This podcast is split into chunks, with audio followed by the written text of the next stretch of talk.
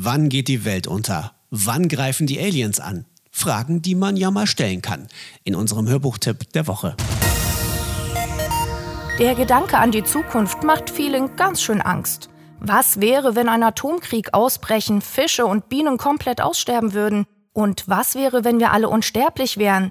Selbst scheinbar positive Gedankenspiele verunsichern viele. So ging es auch Mike Pearl, der sich mutig seine Angst stellt. Seit die Beschäftigung mit spekulativen Szenarien zu meinem Beruf geworden ist, habe ich daran gearbeitet, wann immer ich auf irgendetwas unwillkürlich mit Angst reagiere, mich am Riemen zu reißen und nach möglichen Ergebnissen und tatsächlichen Auswirkungen auf die Welt zu forschen, anstatt gleich die Apokalypse heraufzubeschwören.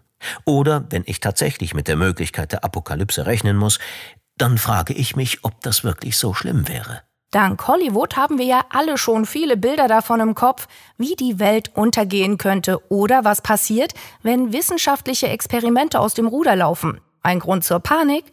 Nein, denn was wirklich passiert, wenn der erste echte Jurassic Park eröffnet wird? Noch in diesem Jahrhundert? Erstaunlicherweise durchaus denkbar. Plausibilität? Drei von fünf. Muss man davor Angst haben? Auf unterhaltsame Weise ja. Sollte man deshalb seine Lebensgewohnheiten ändern? Nein. Eine ebenso spannende Frage ist, auf welchem Planeten werden wir mal leben und übernimmt eigentlich die Krankenkasse die Kosten für eine Geburt auf dem Mond? Wahrscheinlich eher nicht. Eins ist aber sicher. Wird für das Mondbaby in den amtlichen Formularen die Nationalität Mond eingetragen?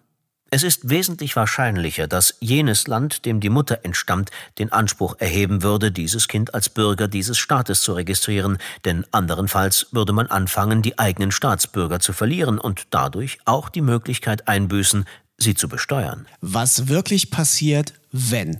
Unser Hörbuchtipp der Woche von Mike Pearl. Ihr kriegt das ganze Hörbuch jetzt bei Audible.